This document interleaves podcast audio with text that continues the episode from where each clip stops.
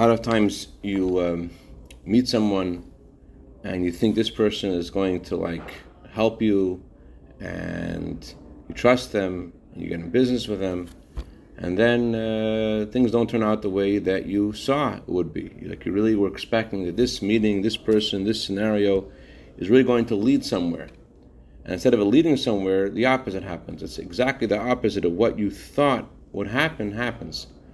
And the question is how to uh, develop our power of sight to uh, to see a little deeper. Oops, can't hear me. All right, try this again.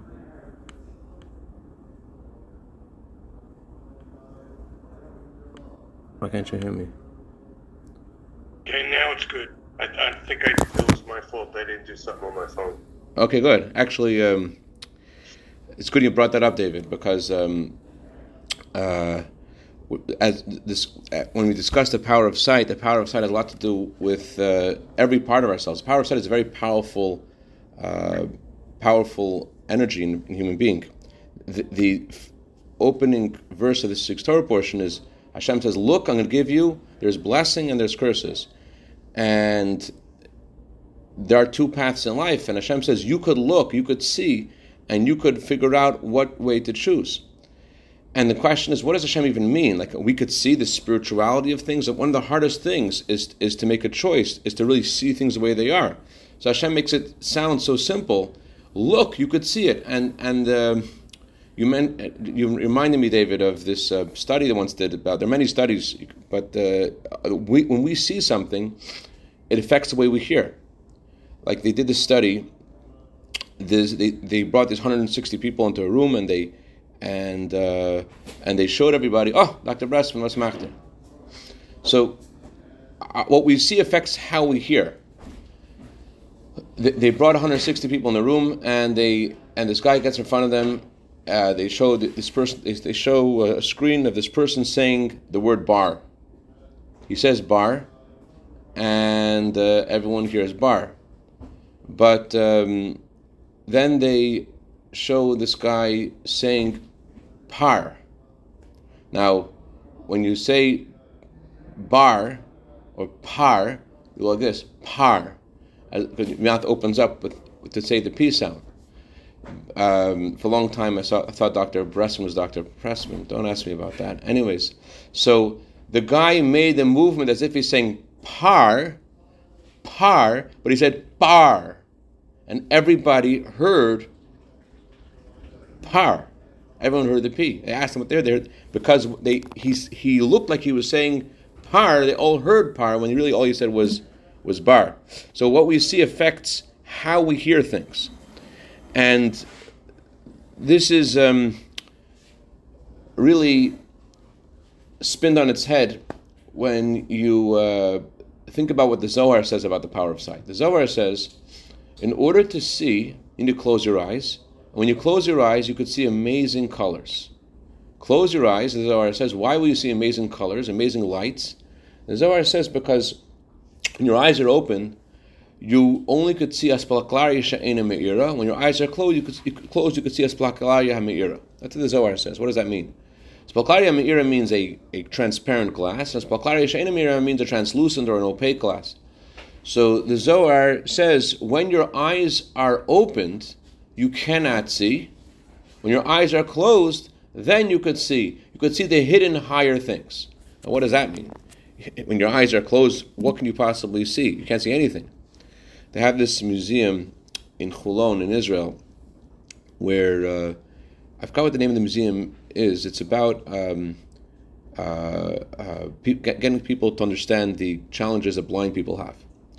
And uh, this gentleman shared his experience in this museum.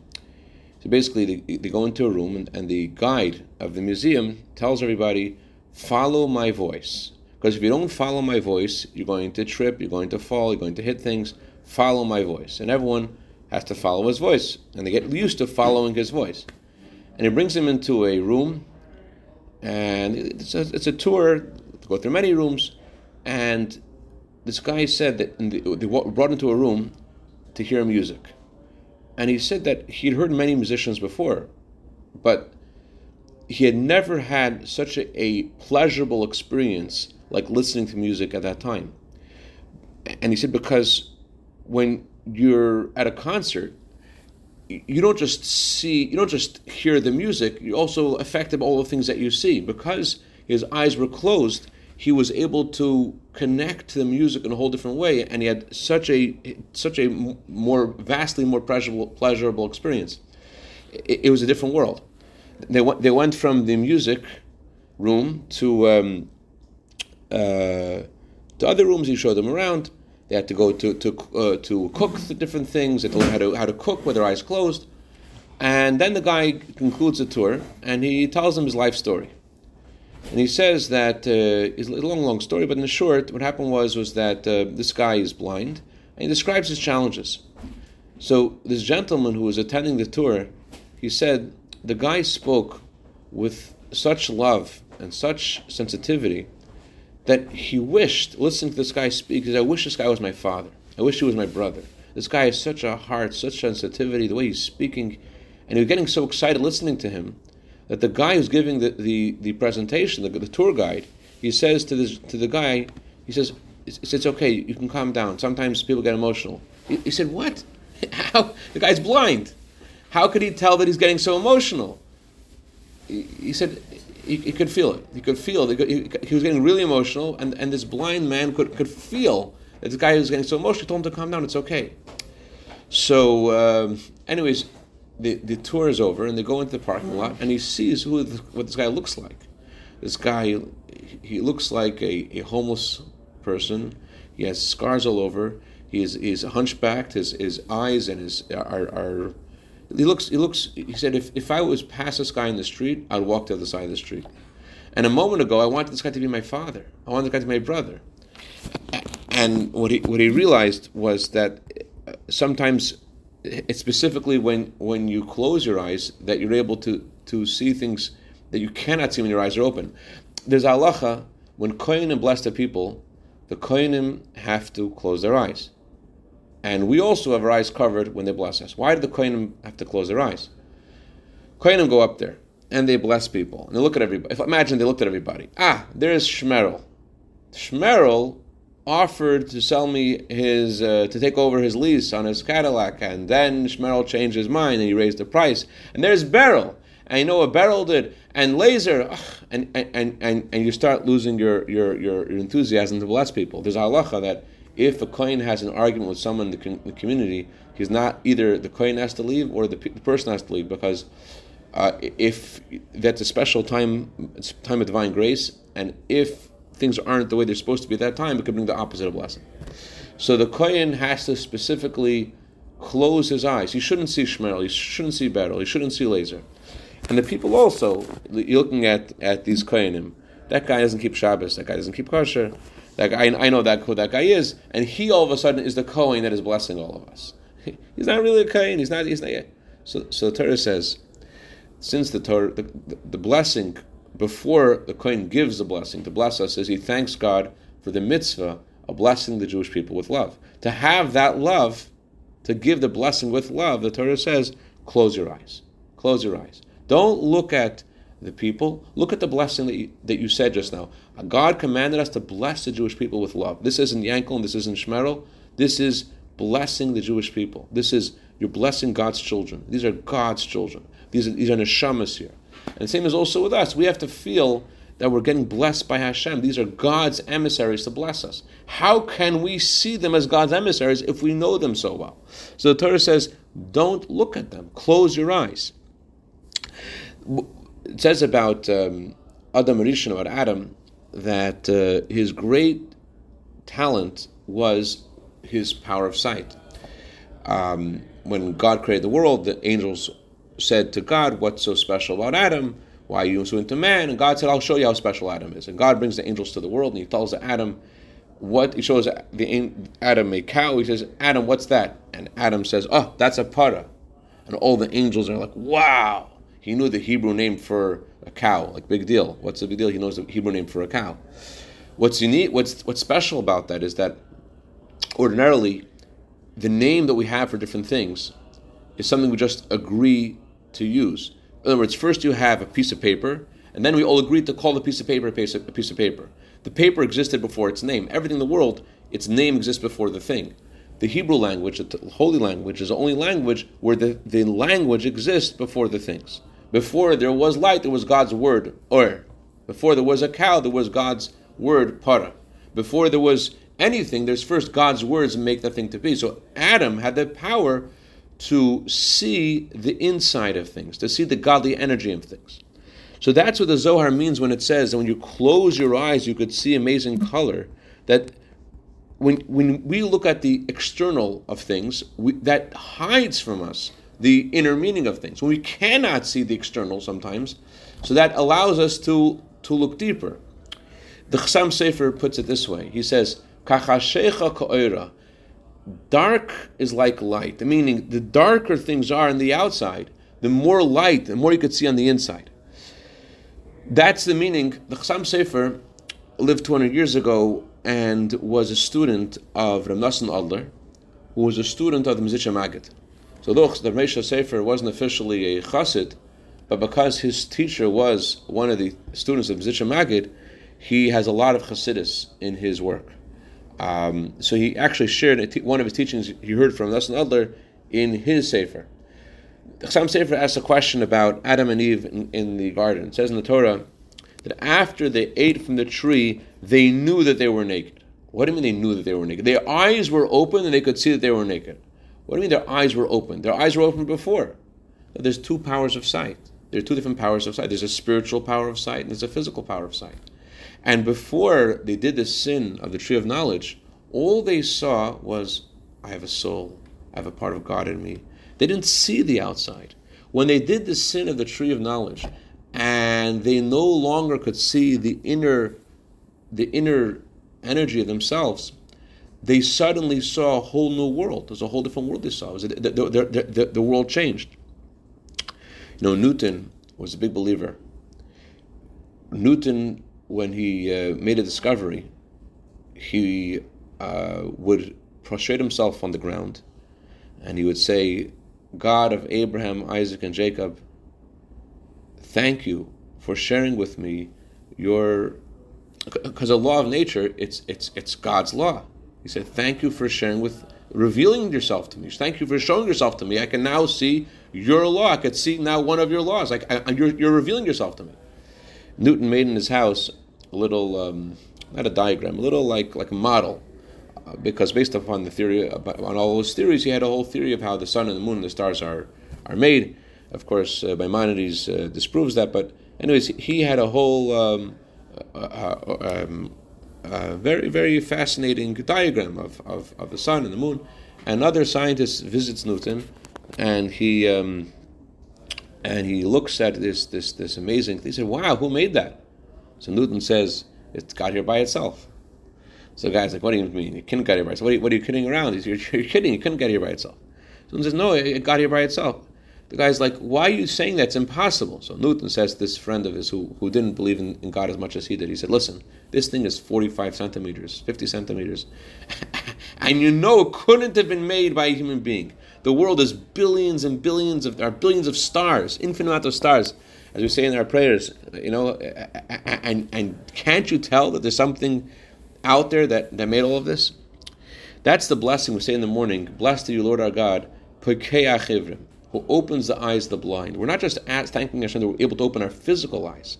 We're thanking Hashem we're able to look deeper into the world and to and to be able to um, to really live. That's also the reason why when we say Shema, we, we say the words, you should not go after your heart and after your, your eyes. It should have said the opposite order. Don't go after your eyes and then go after your heart. What, what happens first? First you see things, and after you see things, it affects the way you feel about things. So we should have said in the Torah, don't go after your your eyes and after your heart. It doesn't say that. It says don't go after your heart and after your eyes. Why? Because we don't see what we think we see. We only see what we want to see.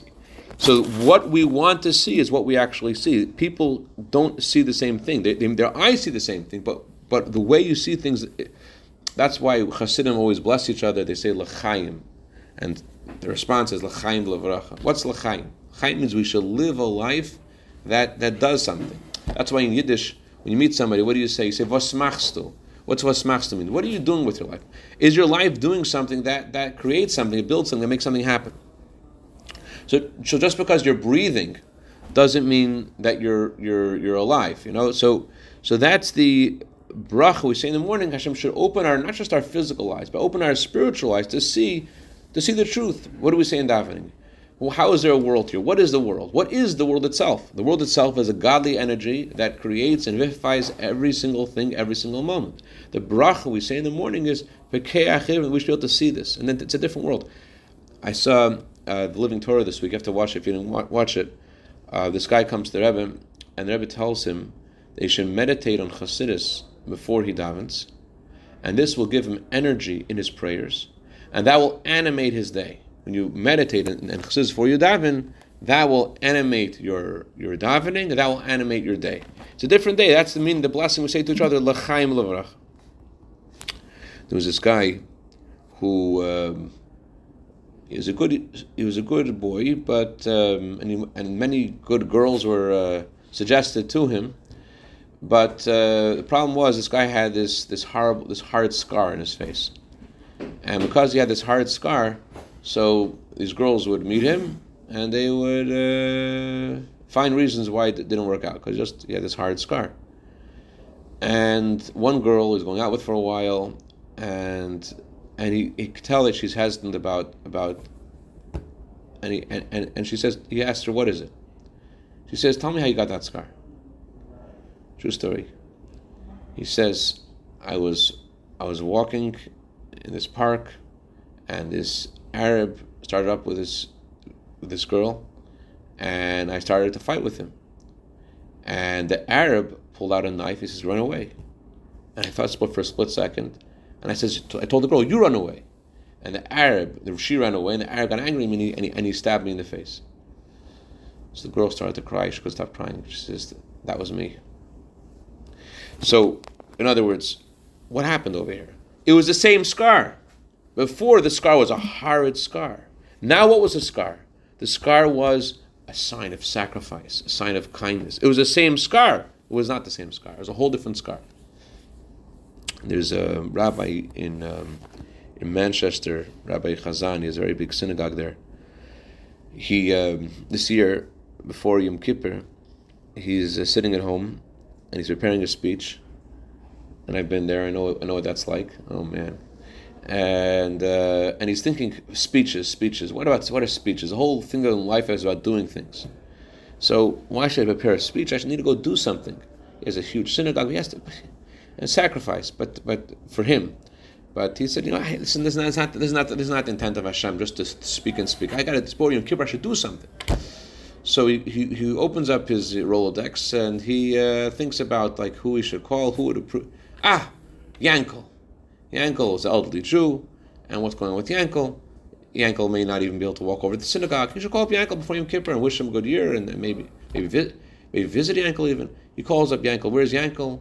Uh, Yankel is at uh, um, Yankel is at this this this old age home, and he's an assisted living kind of thing. Okay, so so he finds out where Yankel is, and he, and he decides I'm just going to visit Yankel.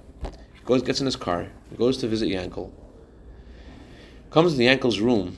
There's a noose hanging from the ceiling in Yankel's room, and the guy sees Yankel, and Yankel sees Rabbi Chazan, and he starts to cry. He says, I'm alone over here. And nobody visits me. I'm here by myself. And I'm thinking my whole life of here is just a waste. It's just a waste. So I said to God, you know, if, if my life means anything to you, this is the sign I want to see. That if my, send Rabbi Chazan to visit me today. send Rabbi Chazan to visit me. Then I will know that, that my life means something to you. So Rabbi Chazan didn't just speak; he did something. He also had a great speech. Imagine he said that he that, said that story the next day in his synagogue in Yom Kippur. People, people couldn't couldn't stop crying. So this is the um, this is the uh, instruction Hashem gives us in this week's Torah portion. The first words of the Torah are Hashem says, "Look, I'm giving you today a blessing and a curse." I, I, Hashem is not just telling us that, that there are two paths in life Hashem is not just asking us to look deeper into ourselves and into the world and realize what the world is and where it comes from, what it's about. Hashem is also asking us that we should try to uh, make our life a life of a blessing. That we should think about what Hashem has given us and do something with it. And the only way to do that is it, it all starts with your eyes. You know, with with the invention of X-rays, X-rays brought us to how, how, how do you see things? Light bounces off the externality of an object, it hits your eyes, and you see. X-rays could see deeper, but but in Chassidus there is a um, there is a uh, term mitzias and mahus. Mitzias means the existence of something, and mahus means the essence of something. When Hashem says ro'ei anoichi, most important words over there are the first two. Hashem says, "Look at me." Hashem is saying to us, "You have the ability to let go of the way you see things on the outside and to look at Hashem Himself, to look at divine providence. The less we we we look at things we're not supposed to look at, the less we we get, are, are, are, are blinded by the things that we shouldn't pay attention to, the more we're a different picture emerges. The more we're able to see the spirituality and the holiness and things. That's why it's so important to um, what we look at. There's an expression uh, in the Mishnah uh, we learned this past Shabbos, Mishnah says jealousy and passion um, and glory take a person out of the world. It's not the simple meaning is if you're jealous of people, it's going to uh, it's going to ruin your life. You go, you're not living a life worth living because you're you're, you're, you're, you're seeing everything. You're not happy with what you have because because because because because you're, you're jealous. It's not that you, it'll lead you to make mistakes in your life and therefore it'll cause you to die. It also means right now you're you have left the world. You don't see things the, say, the way the way they are. I'm gonna share this with you once. I was walking with my kids once, and uh, one of my kids was upset, and, and the whole world just looked black to that kid. Like, like we're outside, we're walking around, it's a beautiful day, and the whole world because they wanted a cookie and it wasn't, and they, and, and they went with their with one of their siblings one of their siblings to to the to the bakery, and and and they were they, were, they weren't happy with the choice that we made of which kid got because they wanted that kid. The kid chose another cookie. It was a bigger cookie, and they chose a smaller cookie, and therefore they should earn they should have earned to get two cookies. I heard a story yesterday. It's great. This teacher had a great idea. I don't know if any. I know, if, I know, I know if anybody could do this, this idea. Any teacher, but this teacher was gifted. He was able to make this deal actually work. It was like this. You know, you know, kids always say. Always kids always complain like uh, they got a bigger piece. Uh, why didn't why didn't you? Or in a, in, a, in a classroom, why didn't you call on me? You always call on him. So this teacher made this this this um, party every month called the I'm not sure the exact translation in English. Party calls the party the mikupachim. Those get left out, the neglected ones. Those get neglected. And what happens at this party? at this party, let's say you know you're at this birthday party in the class and you got a smaller piece of cake. So uh, the teacher gives you what you missed because it's, you know, it's a big classroom. I can't give attention to everybody, so I give everybody. Oh, oh you, you your piece of cake was sm- too small, so I'll give you the part of the cake that you missed. So he gives the kid a sliver, a sliver of the cake. you get, you get the, the, the, the, oh you want to be, you know so so so, you may, so that's what happens at this party, and each kid at the party has to say uh, one thing that they're that they, they, they missed out, and one thing that they're grateful for. The whole point is, that, is, to, is to generate this feeling of generosity. So, so some kids are, are really good at saying things that they're not happy about, right? Things are always complaining. And, and the, the, point that he does this is just that the kids should not stop complaining they should learn to be grateful. That's the point of the party. So some kids, when he tells them, say something, how are you neglected? I was neglected? Are you kidding? Uh, like, by the way, he says, if any child has a baby has a new sibling, they automatically get, get invited to this party. If you were neglected, you get it. So having a new sibling means you get neglected a little bit because of a new sibling. You automatically get invited to the monthly party. Anyways, so so so one kid, um, he's right away he's neglected. Oh, I was neglected because uh, because he didn't call on me because I missed a piece of cake. Um, but other other kids have a harder time with neglected thing how I was neglected. I wasn't neglected. Oh, I know how I was neglected. I wanted to stay up all night learning Torah with my brother on Thursday night, and they only let me stay up till midnight. Whatever, you know, certain holy, you know, holier, holier than thou. One kid, Zalman, in the class, he was the opposite. They said, be grateful for something. He had nothing to be grateful. What? What? what uh, don't you feel grateful? And one of the kids says, "You just got new rock sport shoes." You know, no, no other kid in our class has rock sports. Said, I didn't want those rock sports. I want a different, different, different style. I got these. So, so, so, uh, so, so one kid finally says to him, "Hey, aren't?" He says, "You guys are all jealous of me because I am the champion at these parties." so one kid says, "Aren't you grateful that you're the champion of, of being you're the most neglected person? Aren't you? Don't you?" Kids like, yeah, that that I appreciate that. That's great. So, but, but he said that, but actually changed the way the way the way you look at things. Anyways, the point is. The whole political narrative of one of the parties. yeah, that's, a, that's that's that's that's that's our own narrative. So so the Torah says to us this week. Hashem tells us, look at me. Hashem says, realize you're able to see divine providence. You're able to see beneath the physical opaque veneer of the world and see how the Abishter is is is is, is what, what what it's all about. And that brings us to prepare for the month of Elul or make to make a, a stock taking of where things have to go, and to say, when talk, since the power of sight touches you so deeply, if we would see divine providence, if we look for divine providence, that would affect us to our very core, and we could really say to Hashem, Ani I'm really here for you, because when you see something, it, it, it changes everything about you. When something touches your power of sight, it touches your very core, and, and therefore, if we so Hashem tells us that we enter the month of Elul. You know, you know you're supposed to go in the month of Elul? Look for divine providence. Try to see the inside of things, and then you'll be able to say to Hashem truly with a full heart, Ani I'm, I'm here for you, Hashem. L'chaim, l'chaim, right.